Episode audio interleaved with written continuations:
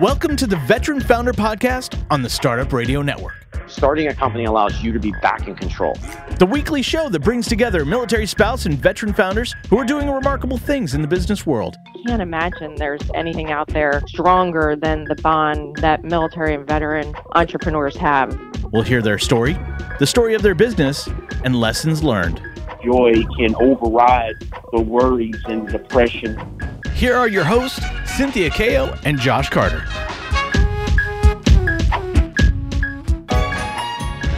Welcome, everybody, to the Veteran Founder Podcast. I'm your host, Josh Carter. We do not have Cynthia this week. Hopefully, we'll have her back next week. If you're new to the podcast, welcome. Every week, we bring in these amazing guests that are entrepreneurs that have a little extra on their resume, and that is service to our country. And this week, I am absolutely thrilled because this guest has probably the most eclectic background we've ever had on this program. Uh, and it's it's just exciting because of everything he's done. I'm going to stop and just introduce him. Olaseni Bello, welcome to the program, sir. Thank you. Thank you so much for having me. Uh, Glad to be here. dude you're i've been doing a lot of research on your background and it's just fascinating you started you grew up in nigeria Correct. and then you came to the states at what age I was actually 10 when I came with my mother. oh my god and what was that experience like for you going from nigeria to the states Yeah. Without mincing words, I mean, that was one of the, that was a very challenging culture shock, right? Um, not just, I mean, obviously there are 50 states, but we were in uh, Orangeburg, South Carolina. oh wow And so that, that was even much more pronounced uh, change from Lagos, Nigeria to Orangeburg. Uh, it was challenging, and I- I found it hard to sort of assimilate or find my identity, if you will. Uh, but over time, I think that you know we, we passed that test, but a very challenging transition for sure. And it was actually the catalyst to my mother putting me in martial arts. Um, to, if, if that signals how challenging the time I was having, um, self defense became an issue for me, and, and martial arts started to be that balancing force in my life and also empowering in many ways.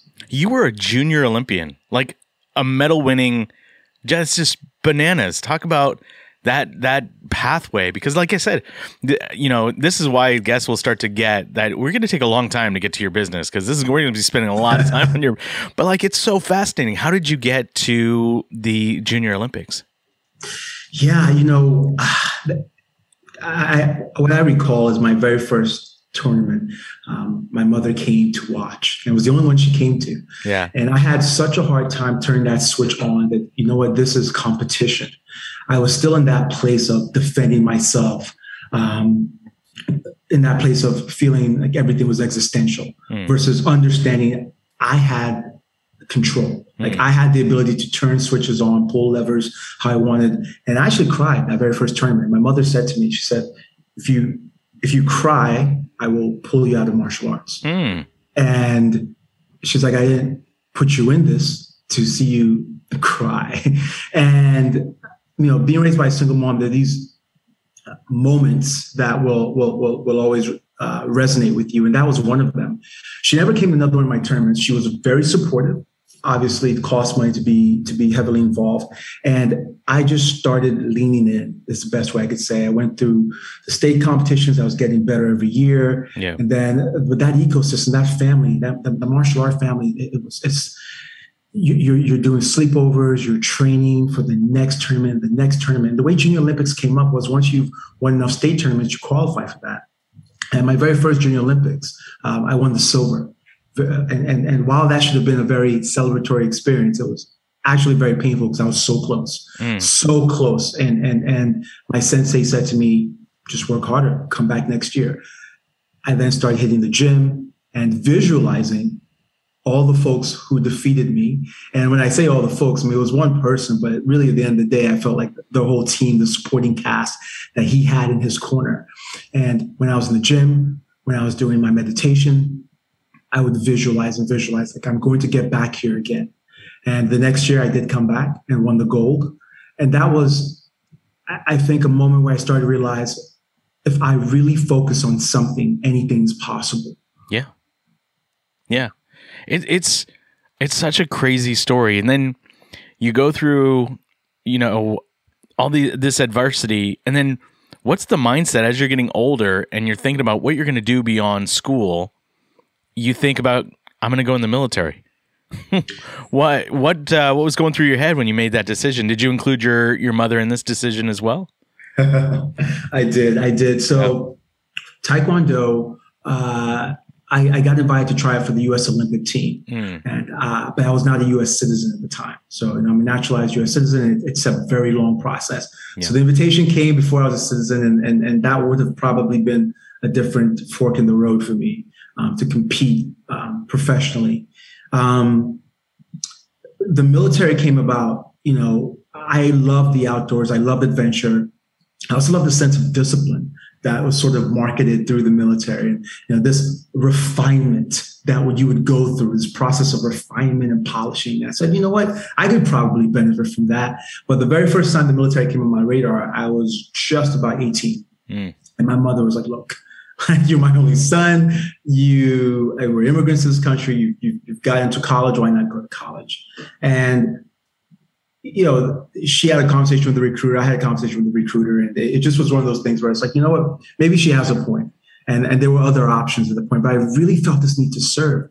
And I was very grateful for, for being in America, for the things that I knew I was fortunate to have access to. And it seems just run of the mill, you know, to have safety or the ability to go to school or, you know, when it gets dark, it doesn't become existential for you. You know, there are all these things that we take for granted that I really appreciate. And in my youth, it was still so pronounced to me yeah. because I knew the differences, right? And so I wanted to give back, but that was not the juncture. I went to school, you know, went to college and had other interests there. There was actually an ROTC program, which I also engaged. And, um, but I was going to have to forego studying abroad.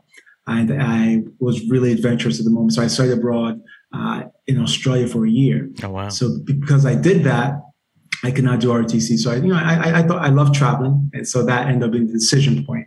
The military came about after college and after law school. Oh wow!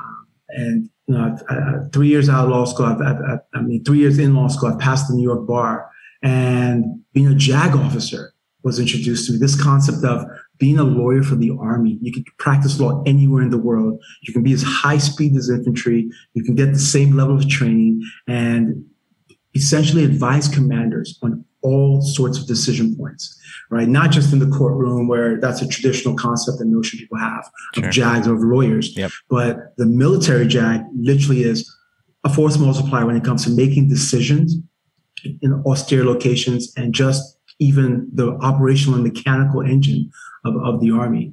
And so that opportunity came about, um, you know, through some mentors who said, I think you'd be good for this. You've always expressed a passion for service. And now you're bridging your career path with yeah. your desire to serve. That's fascinating. And so what was, what was surprising once you got into, mean, first of all, you had to go through boot camp though, right? Like everybody yeah. still has to go through that. What was that yeah. for you? What was that experience for you?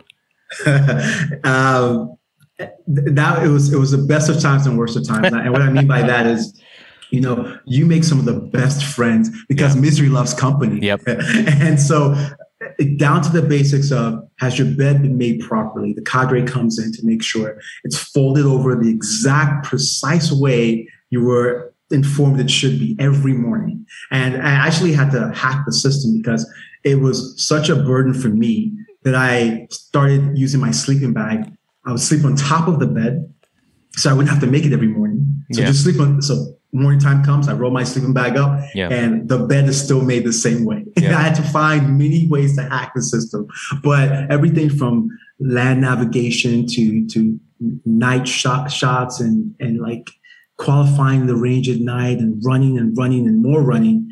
It, it breaks you down. And I, I joked that there was a moment I really forgot I was an attorney. I forgot I was a lawyer. Mm because that's not what you're covering during those months. Sure. And, and, for, for Benning, Georgia, you're just not going over that. When you are done with that chapter, right. then you go to Charlottesville, Virginia, the JAG school for the legal refinement. But before you get there, it's all military training. Yeah, yeah. So you get in, in and you're in the JAG. What what did what surprised you about when you got in? Like what what were you what did when you got in? Are there things that you weren't expecting that you experienced? Sure from the moment you get in and you, you, you keep getting a lot of communications, but then there's this moment where you have to go and buy your uniform. Or you go to the closest military base, you have these orders printed out to give you access to the base. And you don't know what you don't know. It's a, it's a really calm, common saying in the army. Yeah. And I'm walking in the PX, I'm going to buy uniforms. I'm literally just reading off the list and asking, I need to have this, I need to have this. And you don't even know what you're getting. You're just putting these things in the cart, Right. piling up. Um, and I think the transformation starts to happen internally where you're thinking to yourself, I'm going to be serving my country. I'm going to be in uniform for Hmm. X number of years. But the things I didn't expect were if you're early, you're late, right? And what that meant was when we had PT in the morning, I remember my first PT session, communication had been sent out, be there at 6.30. I got there like 6.29. Mhm. Everybody was there at like 6 a.m. And Wow. th- that was the start. And I had to do push-ups because I was late. Mm. That was the start where you start, okay, the switch is on. I, th- this is a very different ball game. Even being as refined as learning how to salute, the crispness of your salute. These are things that over time you start to learn. I want to be the most polished version of myself. I'm wearing the uniform, I'm wearing that rank, but it's not about me. Yeah. It's about everybody else who's come before me, who's wearing that and the sacrifices they've made for their country. So I need to be on that level. I need to be polished. You know, like there's that awakening in your mind. Like I'm not just a single individual in uniform. It's all the other folks who come before me. And I need to make sure that I represent with honor and and and, and patriotism. That's amazing. You that wasn't your first stop. You did some other things and you ended up in Afghanistan. You ended up and you got the Bronze Star. That's talk a little bit about that if you if if you feel comfortable. Like what led up to that scenario that ended up where you ended up getting the Bronze Star? Sure, you know, it, Afghanistan. Every moment in Afghanistan is is is unexpected. hmm you, you know, I was stationed at Fort Hood, Texas with the First Cavalry Division, and you know, with the, the deployments coming up, and you something. I looked forward to the deployment, which again, you don't know what you don't know. You don't Right. know exactly what it's going to be like. And when I got on the ground, my position, I, I had, I was slated for other duties, but because of just some manpower issues, I was assigned to be the chief of detention operations. And I did not know what that meant Hmm. at all. I can, I can tell you that I had a concept, but I didn't know what it was going to entail. Um, I was in RC East, Regional Command East, um, and I was overseeing seven provinces, um, Khost Province, a whole, a lot of traveling was required. Yeah. But what was unique about this was the mandate was we're training the Afghans to take control. So your job is to ensure the integrity of operations, to ensure that, ensure they're trained properly Hmm. so that they can then do the exact same thing we're doing now on the ground. So there was this training aspect, but then it evolved to this other aspect of, well, if we're going to maintain the integrity of detention, the detainee operations, we need to have a system, a robust system, how we decide who we capture, when we capture, do we release them? What are the standards for release? And if we do that, what do we do with them? Exactly where do we drop them off? Like Mhm. down to the the left turn, the right turn. Like there were so many aspects that, again, to my earlier point, I didn't know what it actually entailed. Sure. And even just to get air access to fly to a particular location, you're not top priority per se. You have to make sure that you can plan your mission within the left and right limits of of, of the assets that are that are needed. Hmm. We had a team which also included a doctor, uh, a medical representative, um, we had a police officer representative, and I'm, I'm using the, the the civilian terms for this so so it doesn't get too militarized. And we also had some a coalition force or NATO ally representative, someone from another country beyond hmm. the U.S. Again, there's a lot of transparency here. And then we had random visits from the Red Cross. The Red Cross is a neutral player that would just show up and say, "We need to inspect one one of your facilities, and we need to do it Right. in two days." And we'd have to get there and ensure that things were running smoothly, right? Um, again, we're all about being transparent and sharing information, but it was a very tough burden because the Red Cross would also talk to the Taliban Hmm. right? So, so you're you're you're, you're really trying to balance transparency, the integrity of your operations with Yeah. the security as well. Yeah. Um, and the, to your to your main question about the Bronze Star, it's, it's always it's always challenging when you think of, especially with everything that's just happened recently, um, the lives lost and all the amazing people I served with and the people who went on multiple missions years and years after we left.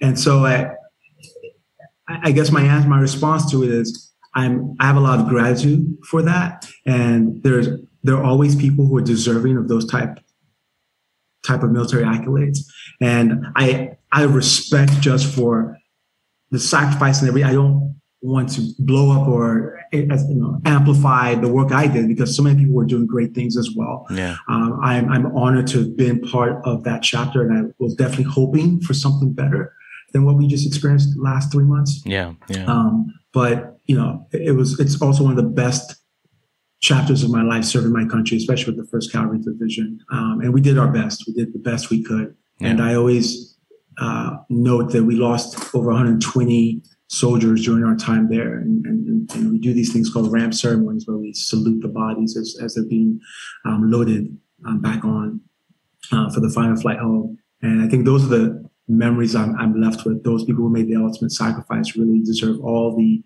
the accolades and the honors because who knows what they would have done? Who knows what companies they would have created, right? How they would have changed the world. Yeah. And, and so I always want to use that moment to amplify their memories. That's amazing.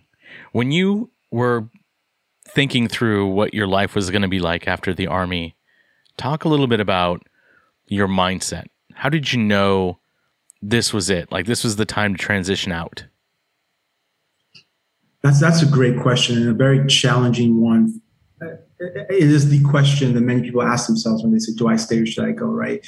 You've, for me, it was, I think I've done everything I can do here, and it seems short, but it was a lot squeezed into those five and a half years. Yeah. I was my last assignment was in Germany, and um, I'd finished up a couple of different investigations in Romania, Bulgaria, um, and for me, I, you know, I, I'm always digesting news and current events, and I felt like there was so much more I could do because of what I'd learned in the army, because of who I'd become. I'd also watched the trend of military, you know, former military going into Wall Street Mm. and being very impactful. I actually had this Forbes magazine that had the, um, a picture of a Marine officer, one male, one female, and had the question, are these the future CEOs and business leaders uh, of America? And I remember keeping that Forbes magazine everywhere I went as sort of like a reminder that this could just be a chapter. It doesn't have to be the book. Sure. And it, it, it was it was tough to make that decision because I was in Germany and I was applying to jobs in the U.S. When you're out the country, you know, civilians don't have a way of gauging your sincerity, or they they have this concept that the military is going to pull you back. Right. If you're not actually in the country or in the state where you're applying for a job, you're not the most competitive. like you have to lean in. And I actually flew back three times on my own dime to network, um, to do interviews, to let people know, hey, I'm serious. And I was targeting New York, Washington, D.C., um, Austin, Texas, places that had come up on my radar as you know great places to settle after the army. And for me, it was what don't I know and where can I be impactful? And the global finance ecosystem was an area where I had had no touch points ever. And people said, there's no way you can go into finance. There's absolutely no way you can do this because you're an English major, you became an officer, you went to law school. There's no way that's happening. Mhm. And I, and I think it motivated me quite a bit to start reading, speaking to people who were in finance. And so I was able to make that transition to Morgan Stanley uh, on the trading floor as a, as a VP, uh, working in the fixed income division, so specifically on foreign exchange. And again, it was one of those moments where it happens so quickly, and then everything sounds so foreign all over again. Just like when I first started the army, it's like, Yeah. oh, I don't know what I'm doing, but I'm going to have to accelerate and learn quickly. Everything from using Investopedia to finding the other vets in Morgan Stanley, which Mm. was a phenomenal ecosystem. Saying, hey, like, how do you? What's a pivot table? Like, how, how do I use this thing? Why, why, why, you know, Excel and trying to navigate all these systems Yeah. that I had never used. And get, there were vets who would say, no, I'll sit with you for an hour. Let's walk through this That's and tell you some of the things I've gone through. So that community was very helpful as well in transitioning. But I was looking for greater impact. At Yeah. the end of the day, I wanted to stretch myself. Yeah. I wanted something that was not the norm. That's amazing. I bet it helped you too when you became an entrepreneur. You knew exactly how to build your financial model. it's always changing based off of what investors, the questions investors ask you in the market. And I think COVID, COVID requires a lot of editing of financial models. Yeah, but uh, you know that to me, and I've talked to countless founders. Right, I as a as a new fund manager, I like to think of that as like the most important thing. I want to see your your financial model more than I want to see your pitch deck. Right. We'll get into that. So you you're at Morgan Stanley. You get this entrepreneurial bug. Talk a little bit about the idea behind Carpe Med because that is a phenomenal and very timely app. Thank you. Thank you. So, you know, before I left the army, uh, my fiance, now wife, and I went to Tanzania. Uh, being in Germany at the time, had this yearning to, you know, want to give back. I'm going to go back to Africa. Like I'm Nigerian, but let's go back to a place where we can both vacation and give back. So we, you know, collected a lot of old clothes and shoes and bags, still in really good condition. And so we're going to go to Tanzania. And as part of our trip, we're going to visit this village called Bweju Village. And this was just to donate these goods and meet the kids in the village and just a feel good vacation beyond just going to chill and relax. Sure. And while we were there, unfortunately, by the third day, um, we were both bitten by a lot of mosquitoes. Unfortunately for her, one of the mosquitoes was carrying the chikungunya virus Oh wow. which I had never heard of. I could not pronounce. And uh, she started feeling increasingly unwell from fainting spells to fevers, uh, just name it. And we started going from doctor to doctor, just panicking. And if you ever realize or go back to a moment where you're in pain or you have a family member in pain or they have an urgent medical need, you, you're literally just going to go wherever you can. You're just, you're, you're panicking, especially when you're out the country. Sure. And so what ended up happening was we kept going from doctor to doctor, three to be specific, and we weren't getting any clear answers beyond hydrate, you know, rest. And we reached a point where we knew that there was something else wrong. So we cut our trip short. We went to Germany. I was still stationed right from the airport, went to a tropical doctor. Just Googled one off the internet. This tropical doctor was, you know, we are thinking we just come from a tropical region. They will be well versed and sort of understand and ask the right questions. Mm-hmm. This doctor, unfortunately, exhibited quite a bit of bias, was very dismissive of what she was feeling. She, had, she was suffering from extreme headaches at this point, migraines. Wow. And he dismissed it as perhaps she had sunburn on her head. We left the office, you know, exasperated with no answers. I gave her some painkillers and I went to check on her a couple hours later. And she said that, I mean, I asked her how she was doing. She said, I feel like something's eating my brain. We rushed to the ER. And what was happening here, two spinal taps later, they discovered, in addition to having chikungunya virus, she now had meningitis. So the meninges, the lining of the brain was swelling, Mm. pushing up against the cranium, hence the migraine she was, she was experiencing. And she ended up being in the hospital for three weeks. Wow. So we, we caught it just in the nick of time. But beyond that chapter, this admission, we had two and a half years of follow on medical bills. So if you think of long COVID, when something so new has ravaged your body, you're going to suffer from joint pain, lethargicness. We had that for two and a half years, going to specialists. So now I'm out of the army in finance, in you know, with seemingly good health care, and we are just spending all the money we have to find a specialist that could help put her life back on the right track. Wow. So it, it left a really, it left an indelible footprint. Like it, this was not something that, was, that I could just forget about. Sure. And so while I was at Morgan Stanley and we're still going through this stuff, um, the idea of business school was planted in my mind by a mentor. And part of this business school process is really asking yourself why. Like, what is your why? And through that analysis and through these applications, and that was a journey by itself, studying for the GMAT and the GRE late nights. The ultimate question was, what am I going to do if I get in? What am I going here for? And it was, I want to be impactful I want to bring some level of change. And I don't want to be a victim of trouble. What can we do to change this situation? Mhm. Years later, there still weren't any solutions. And we launched Carpe Med August 2019, right when I was starting business school, pre COVID. Went to business school with a PowerPoint deck and a vision, writing about the story, doing research of other pain points travelers had experienced. and the growing issues of medical inequity. Again, not even knowing COVID was coming, and we started building this. Of course, COVID was like a Mike Tyson punch when it did finally happen. Planned. It's a great way to describe it, by the way. oh, really? It was, it was, it was, it was, it was a drop kick. Um, and so that was the start of putting these thoughts together.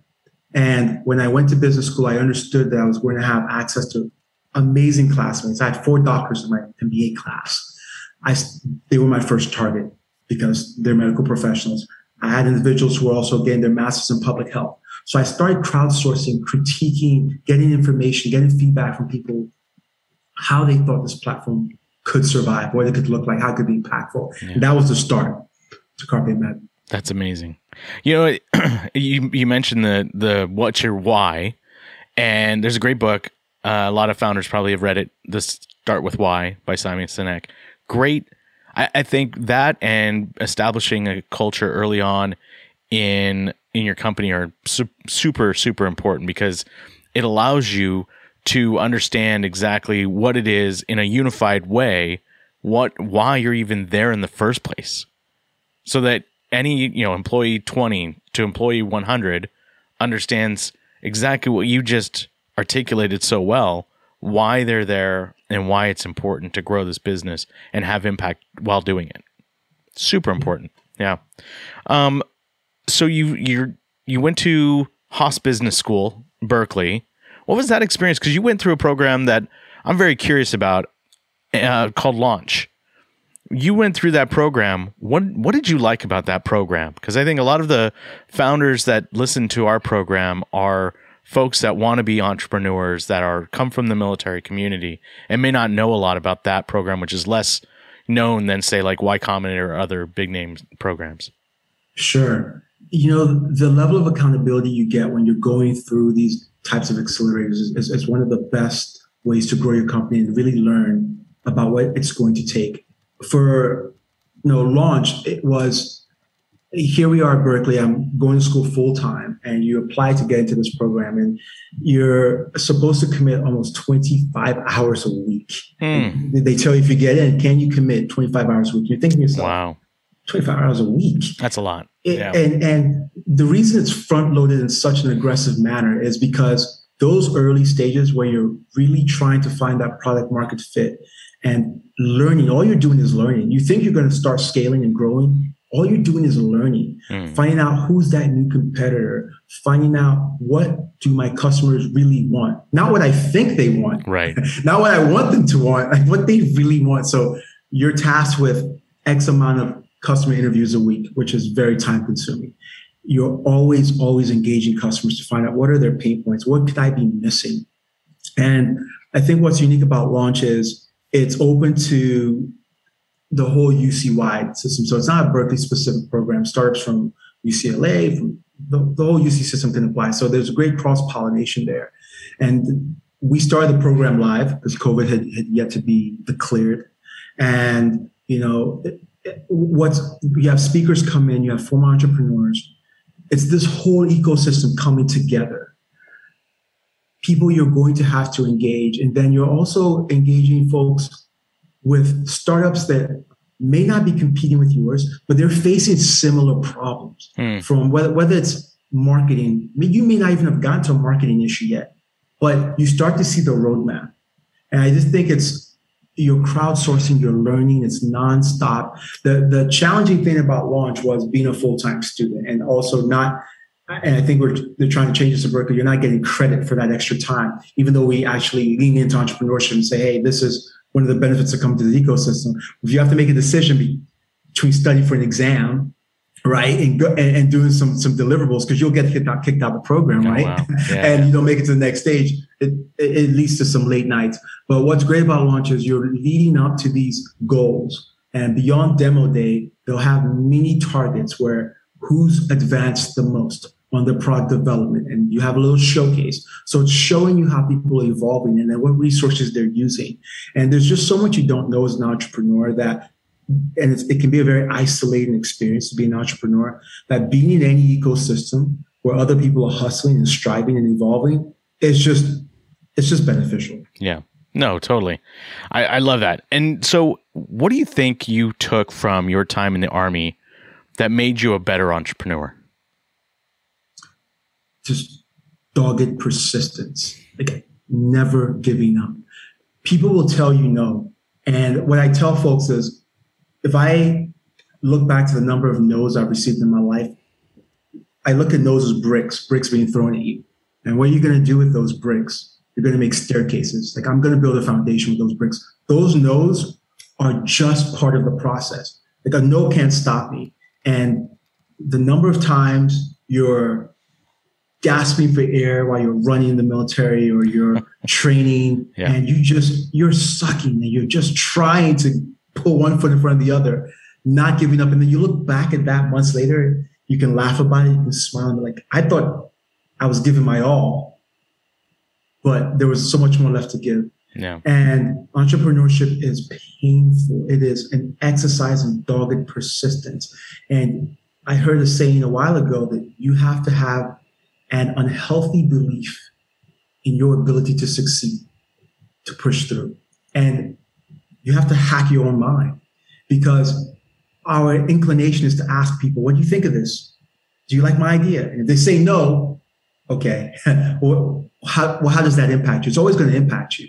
Or you can just keep it to yourself, as some people do, and say, I'm not going to share this idea, which is also not a great way. Right. But it is such a reflective process. And you, there have been many nights where I looked in the mirror, I'm thinking, geez, what else could I be doing right now? And then you reset and you realize if I'm building something that doesn't exist, I'm supposed to hear no's. It doesn't exist. So many people won't understand it. You're literally pioneering in a field where others have yet t- to come to grips with. Right. And so there are so many aspects of the military where I was able to get my deep, deep confidence. There were so many things the army put had me do where I wasn't prepared to do them yet. And just the army needs you to do this, you're gonna do it whether that takes you 24 hours to make that mind body connection, understand what you're now going to have to do. You're just going to have to do it. Yeah. And if you think you're going to need five months to get ready or five days to get ready, both are true. And you just have to make it happen. And that's what entrepreneurship feels like. You always feel like you're behind. You always feel like you're trying to catch up. Someone always drops something new to the plate or in the arena or something unexpected like COVID happens and you realize, okay, I was building based off of the picture of the world this way. How does this evolve with the new picture? That's literally the army. Things are always evolving. You train for one thing, and when you get on the ground, things are completely different. You're like, oh, what, what? I just got to keep going. You know, yeah, yeah. you're not going to stop.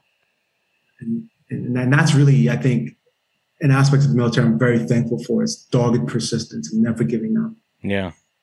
Speaking of which, you, you talked about how things evolve over time. How has the company evolved since its inception. I mean, you you had a very clear understanding of why you were doing this, right? Like this the the connection to having really good medical resources that spoke your language in the country you might be in is really just a non-existent infrastructure. How has that changed for you over time? Sure, and thank you for that question. That that is one of the gating questions uh, that I've asked myself many nights. Um, one thing that's become very important, and I think people speak about this more, is medical equity.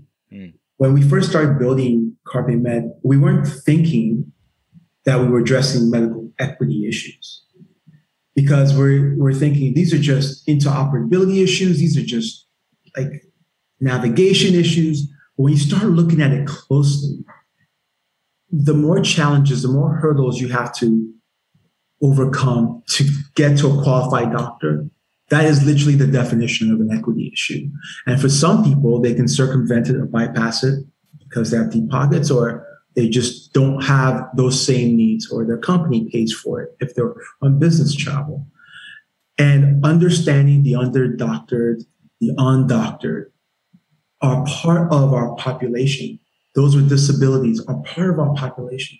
And so the narrative, and when you're speaking to people, I think there was this perception that sounds like something rich people are going to want to buy because they're traveling Mm. and something happens cool. But you have backpacker 2.0, you have people who travel for all sorts of things to give back, right? I met a USAID worker who told me that um, you know, she'd gone to septic shock in Uganda. And when that happened, luckily there were some locals who were there when she was about to pass out. And they took her to what they thought was a doctor's office. Hmm. The doctor's office was no longer there. Someone from a mosque came out and was able to actually help her, a doctor in the mosque, and was able to give her an IV drip through a syringe. Just a crazy concept Hmm. before, just to stabilize her before she got to proper care. You start hearing these stories of people who find themselves in the most harrowing situations, but the doctor's office is not even where I thought it was supposed to be. That's another issue. Like not just getting to a qualified doctor in developing parts of the world are these places where they're supposed to be because things move rapidly. Right. And so the, the, the more we started digging in and building, we realized that our segment was much bigger than what we were saying. So that's one way we've evolved. And we heard from a partner that said this app is really easy to use. I feel it's very simple. And I said, yes, it, it's supposed to be. That's exactly the point. People think that when you're innovating, it has to be even much more complex.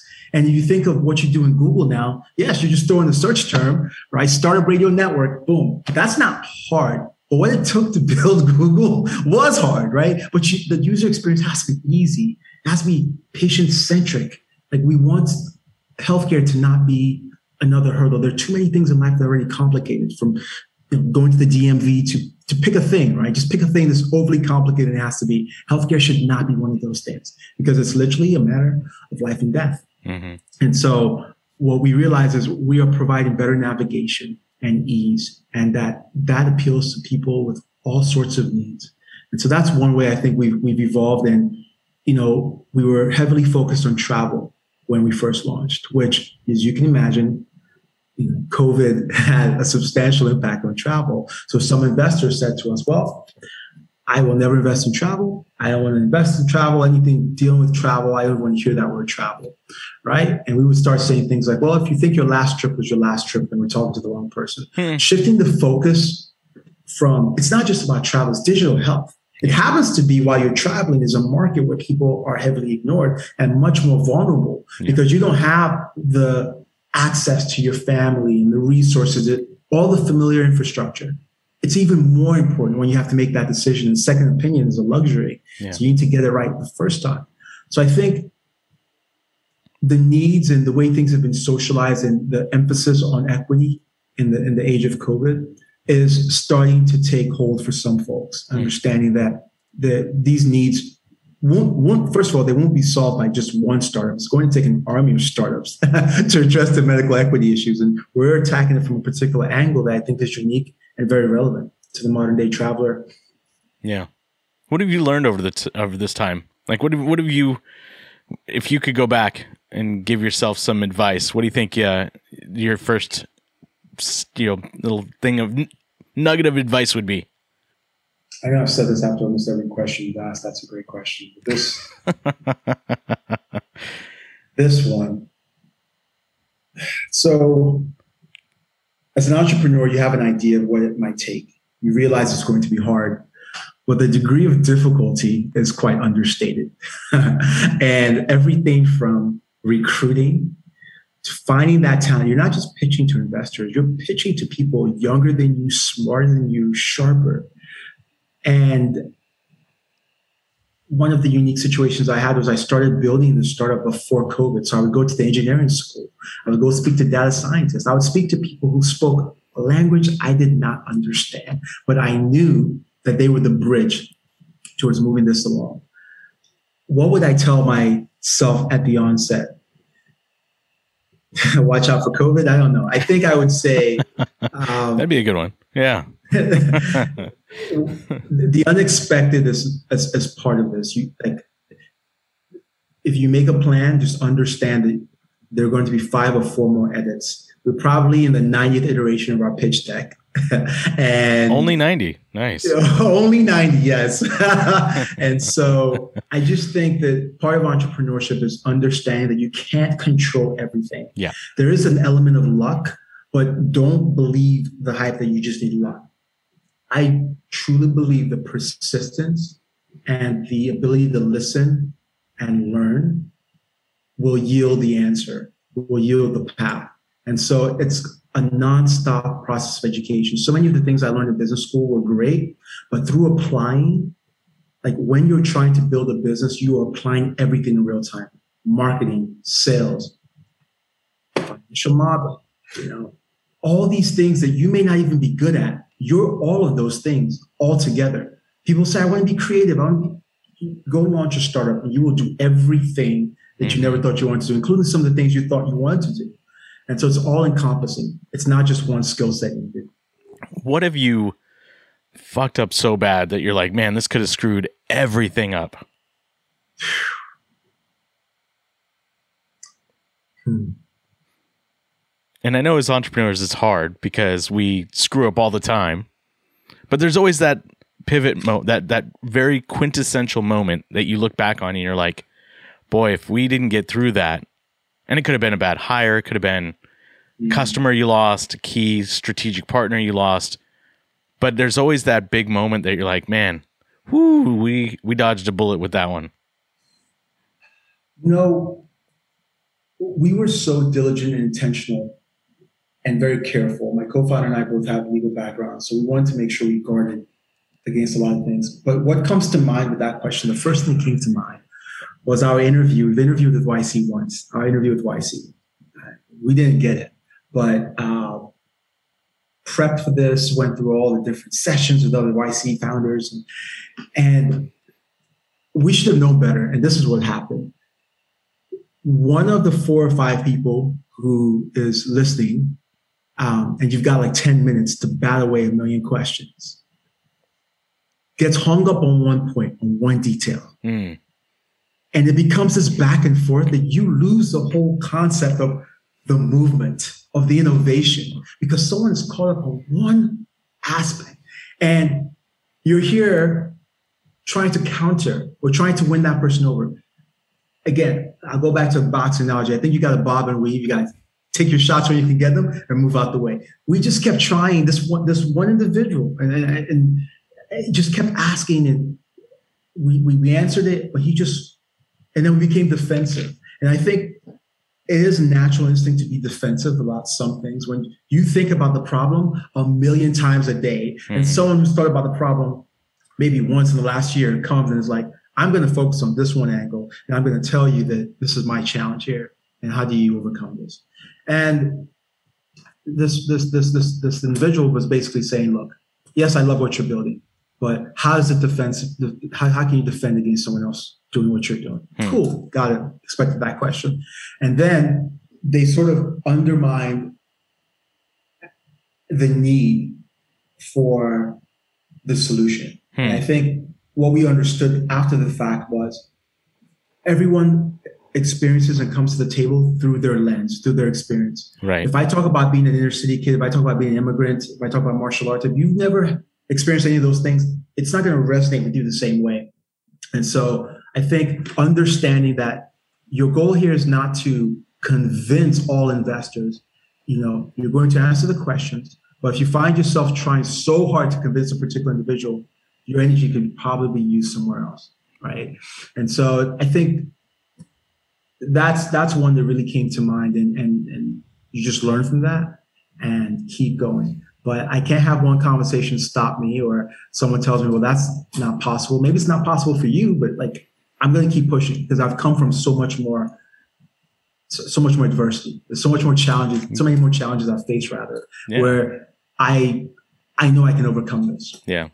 I'm laughing because we had a similar experience when we did our interview for Techstars. Sam Yagan, who famously sold Match um, or OkCupid to Match for a boatload of money and then ended up being their CEO, was in our last interview for Techstars. And we had a platform that was basically like an infrastructure play. And the interview was going really well. And then Sam turns and he goes, If I use your platform, how many engineers can I fire? You want to talk about a question that like wait a minute, what? huh? And so that threw us, and we had no under, way of understanding how to even answer that question. And so when we left, I remember it was distinct. It was Cinco de Mayo in Chicago. I know that because we drank an ungodly amount of tequila because we thought we'd screwed everything up. We would, oh man, we just we didn't get into Techstars, uh, and, and, so we we drank our sorrows in in uh, in tequila. But uh, yeah, I mean, I hear you, man. It's it's so hard because you can plan for every contingency, and then you get this left field thing that comes in that sees it from one dimension. Meanwhile, you studied it from multiple dimensions. So it's yeah, it's a challenge. What, where where do you see this thing going in the next five to ten years? Where do you hope it becomes? So we started out looking at travel because that's the first area where the need was experienced personally. But we understand largely that, so we have, we're launched in three pilot markets Costa Rica, Mexico, and the Dominican Republic. Each market is uniquely different. Each market has infrastructure challenges. As we get the best of that market, as we get the efficiencies going up, and local citizens, travelers can now say, this is the best way to navigate and get access to quality care. We're actually providing a service in our minds to the local government by underscoring where the blockers are and avoiding those so that people can find the best navigation rails to get to quality care. If you think of internet, right, you know, you have Google Fiber now, right? We already had internet, but like internet's a utility, maybe healthcare is a utility. Maybe it just depends how you think about it. But as we go from country to country, we're getting the best practices, mm-hmm. the best providers, and all the efficiencies are mapped in our system. Long term, I see this being a really strong public private partnership play as well. Not just for the segment of travelers and coming to your country. It's we've literally taken your infrastructure and streamlined it. So how do we amplify this? Because we're learning for each new market. Mm-hmm. And so while it seems like, oh, you're just scaling from country to country, no, but we're also learning and providing a service. Right. And so if you're going to model, modernize or operationalize things, I believe that we are a serious value add to government. So I could see this being beyond just this, you know, this B2B play that, and, and B2B, B2C play is being a strong partner for governments when they say, okay, what are the challenges in our healthcare system? I mean, we're having that conversation here in the US, right? Yeah. Interoperability of healthcare. We're doing that domestically. What about interoperability of healthcare beyond our borders? We are pioneering in this, and it's challenging because of how uniquely different every country is. But over time, what do we have? A lot of good data. And I think that there, that there's a lot that can be done with that in yeah. an impactful way. Yeah. It's amazing. Where can people find you online? LinkedIn is, is, is primarily my my my uh, social media source. I'm on Facebook. Uh, uh, the company's the company pages on IG and every other social media platform. There's so many now. The company you can find Carbon Carpe Med everywhere online. Um, but for me personally, to reach out to me, it's likely LinkedIn. Um, but I, I, plan to get my Twitter and IG up as well. Just trying to focus on one thing, right, and not be uh, spend my, my my other hours posting and things like that. It's so hard, especially as an entrepreneur. You, you kind of, like you said, you're, you're everything. You're the content manager, the sales, the BD, the partnerships, the investing, you know, and the thing that drives investors towards you. It's everything. So, hey, uh, you know, it's been amazing getting to know you, and I wish you all the luck. This has been really fun. Um, let us know how we can help. Thank you. Thank you. Thank yeah. you. know, it's, it's really great to share these insights and stories with you. And, and, thank you for sharing your, your experiences as well. It lets people know that like these challenges are normal. I, I listened to something Sara Blakely said when she was like, she was everything. She was the before and after picture for Spanx, right? And that's, that's essentially what this has been. It's you, you're learning, you're doing everything, running all engines. And um, thank you for providing a forum for, for entrepreneurs like myself to, to speak. Yeah, it is one of the hardest, and you touched on it. It is really genuinely one of the hardest things. When I uh, I used to run Patriot Boot Camp, and we did a um, after my startup failed, we did a a, a a session called Surviving Startup Failure, and I it was a room full of you know military veterans, military spouse, and it was a closed door. It was you know safe, safe space. Share what you want to share, and I heard folks in that room, people that have seen action I never saw action in the Navy, but people that have seen action say, boy, if my startup ever failed, I, I can see myself hurting myself. Or it would be okay if I didn't wake up in the morning. So I don't think people realize the breadth and the depth of how impactful it is to run a startup. It is quite literally one of the hardest things you could do as a person. And to your point, as a CEO, it's one of the loneliest things because you can't go complain to your significant other. You can't complain to your friends. Your family's like, why don't you go get a day job? Like they just don't have any clue what you're doing, right? So there, it's this really lonely place. And so finding an outlet, to your point, to find others to connect with is is so important, so so important. Yeah, yeah. Thank you so much. Thank you. Yeah. Well, thank you, sir, and uh, and we'll talk soon. Absolutely. Have a good one. Take care. You're listening to the Startup Radio Network. Listen, learn, launch. 10% of our gross revenue goes directly to women entrepreneurs in developing countries around the world through Kiva's microfinance program.